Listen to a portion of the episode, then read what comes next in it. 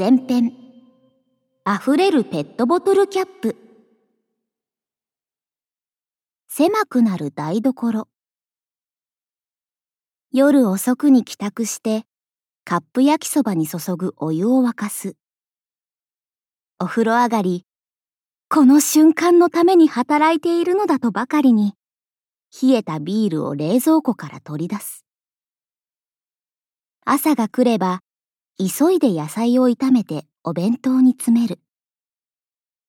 そんな当たり前の毎日の繰り返しの中で、私には心の中で日に日に大きくなっていく不満のような気持ちがあった。強く意識し始めたのは数日前だけれど、きっとこの数年間、本当は心のどこかでずっとずっと思っていたことだ。それは、台所が狭いということ。しかも、どんどん狭くなっているということ。私には、とある癖がある。そのせいで、我が家の台所は狭くなる一方だ。私は、ペットボトルのキャップが捨てられないのだ。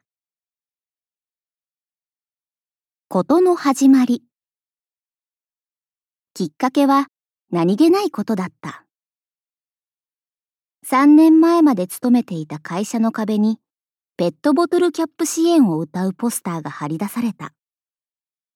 読めば、ペットボトルのキャップを集めることが遠くのどこかの国の予防接種の助けになるとのことだった。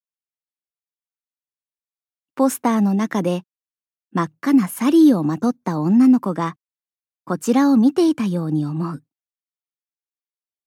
捨てるはずのキャップでいいのなら、と、その日からなるべくその専用箱にキャップを収めることにした。捨てそうになると、いけないいけないとゴミ箱からボトルを拾い上げて、キャップを外して専用箱に入れた。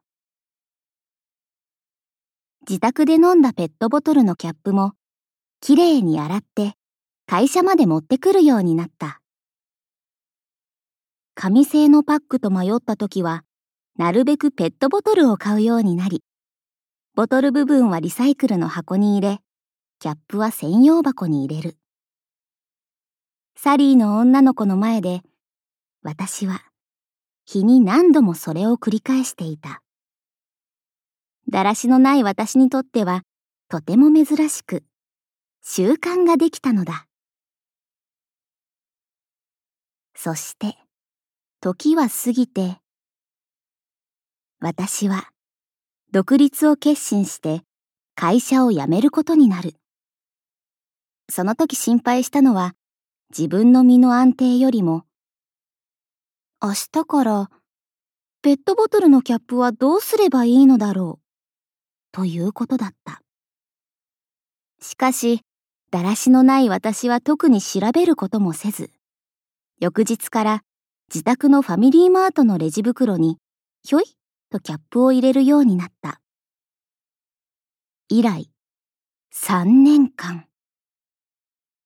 どこかに送ることも捨てることもできずに、私は毎日毎日キャップを集め続けてしまったのだ。日が経つにつれ、量は当然膨れ上がり、コンビニの袋に収まるはずもなく、今では大きなアルミのバケツ2杯分以上になった。バケツの中央は縁よりも高く積まれているため、足などぶつけるとキャップの雪崩が起きる。雑に冷蔵庫を閉めても雪崩が起きる。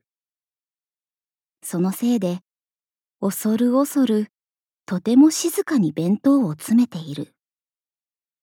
忍び足でビールを取り出している。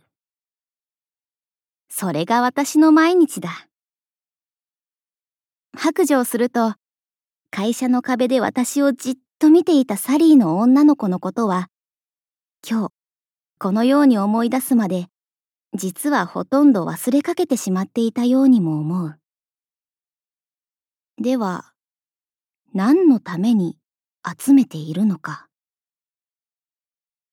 恥ずかしいけれど、善意やボランティアにかける精神よりも、私は私の習慣を全うするために、今日の日までこうして集めてきた気がする。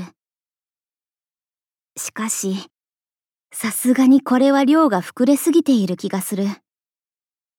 何度目かの雪崩を経験した夜、ついに私は決心したのだった。もう三度目の年末だ。大掃除だ。いよいよどうにかしよう。どれがいいのか。ここまで集めたものを捨てる気にはなれない。やはり寄付かリサイクルに回した方がいいだろ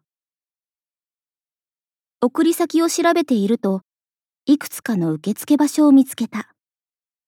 しかし当然、送るには送料がかかる。一体、いくらかければ運んでもらえるのだろうか。いや、それよりも、そもそもそんなお金をかけるほど、果たしてこのキャップに価値はあるのだろうか？ひょっとしたら、送料にかかるお金をそのまま寄付した方が良いくらいかもしれない。いっそ、そうしてしまおうか。おいおい、じゃあこのキャップの山はどうなるのだ？考えるほどによくわからなくなった。そして、こういう結論に達した。数えよう。数がわからなければ価値もわからない。箱に詰めてみなければ送料もわからない。数えながらこれからどうしたものかを考えてみるのもいい。3年間集め続けたペットボトルキャップをアルミバケツからひとまず出して、平日の24時過ぎ、私は一人数え始めた。数えてみよう。1、2、3と玉入れの玉を数える要領でバケツから取り出してゴミ袋にホイホイと投げ入れた。おや？10も過ぎた頃、白の無地がやけに多いな、ということに気づく。ここまで集めておいて、今頃気づくのもおかしな話だけれど、ペットボトルのキャップといえば、キリンやサントリーなどのロゴが漏れなく印字されているものだと思っていた。私は何を見ていたのだろう。その次に多いのは青色のようだけれど、一口に青と言っても、深い色から淡い色まで様々で、並べてみると、荒川静香さんの衣装さながら美しかった。そして、それは緑も同じことだった。明るく目を引くような緑もあれば、深く渋い色もある。珍しい茶色と並べてこうしてみれば、兄弟で漫才でも始めそうだ。コーラをあまり飲まないせいか、ポップな赤や黄色は意外と少なく、たまに見つけると花がある。2020年に思いを馳せてしまうような組み合わせもあった。黒は多くもないが、たまに顔を出す不良のようでかっこいい。白と並べてみれば、これから何か始まりそうな気配がある。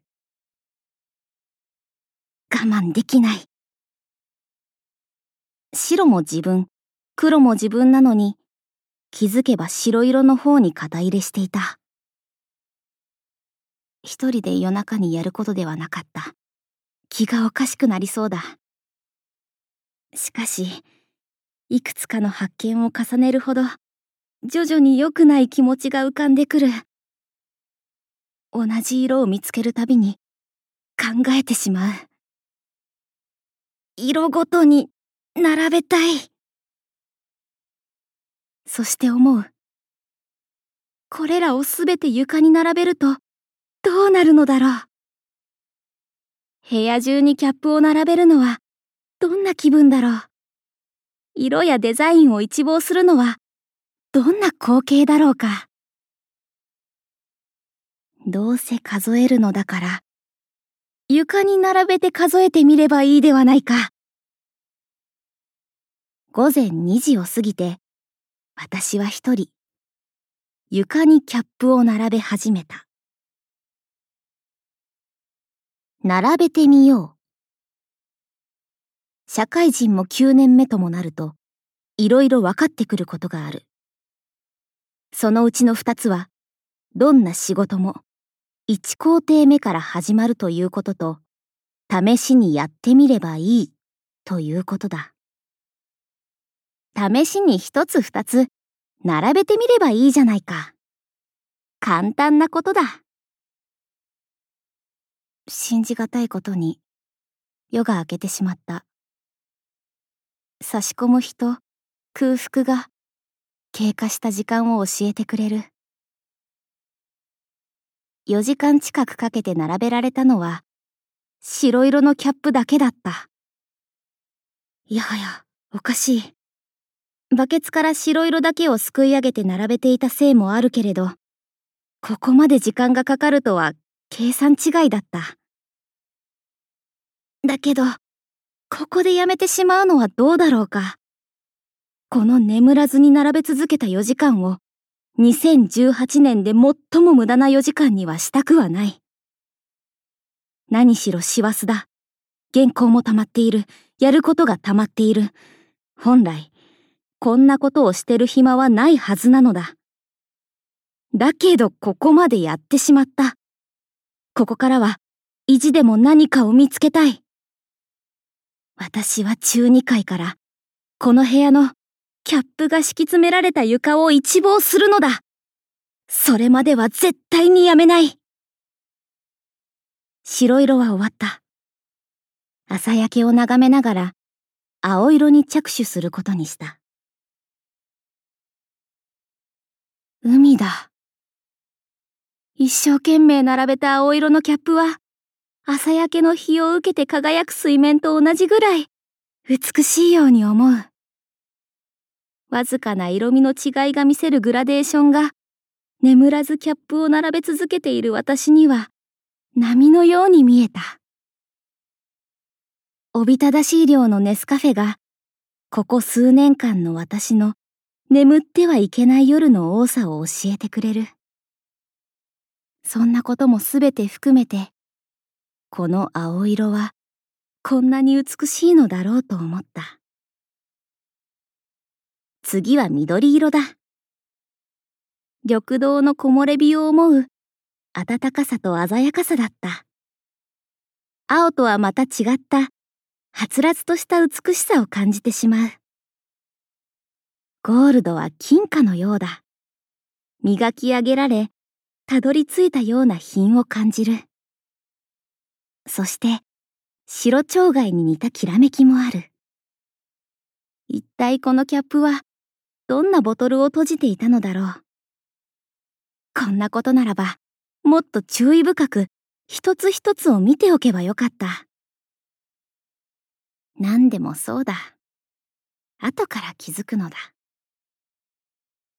ペットを飼う予定もないのに、割高なペット共生型マンションに越してしまった過去や、もっと分かってくれていると思っていた。と、別れ間際に言った恋人の顔などを順に思い出しながら、私は静かにキャップを並べ続けた。しまった。物思いにふけっていたせいで、お手洗いのドアを塞いでしまった。もう行けない。行きたい。またやってしまった。私は、ことが起きてからしか大事なことに気づけないのだ。我慢の時間が始まった。いよいよ、急がなければならない。果てしなく見える、トイレへの道。そこからはひたすらに並べ続けた。気を紛らわせるためにも、早く終わらせるためにも。これは、何だろう。1783年から始まった何かだろう。描かれているのは噴水だろうか？気になる。調べたいけれど、ちょっと後にしよう。時間がない。私にはリミットがある。袋に余っていた残りの色たちも並べ終え、そうして、ついに到達した完成だこうして、私の一晩の挑戦が終わった。眺望。踊るように中二階へと続く小さな階段を駆け上がる。そして振り返って見下ろした。見事だ。見事だった。そして、敷き詰められたペットボトルキャップを並べながら思う。こんなに飲んだのか。ますますお手洗いが恋しい。よし、あとは掛け算と足し算をするだけだ。そんなに不得意ではない。各ブロックの縦かける横で数を出し、足し上げればいい。足をジタバタとさせながら、急いで計算する。そうして、ついに答えが出た。私が3年間で集めたペットボトルキャップの数は、果たしていくつだったのか千、三百、九十九。急いで近所のコンビニに走り、トイレと追加の一本の購入を済ませる。千、四百さて、千四百のキャップをこれからどうしたものだろうか。私はようやく腰を下ろして、一息ついたのだった。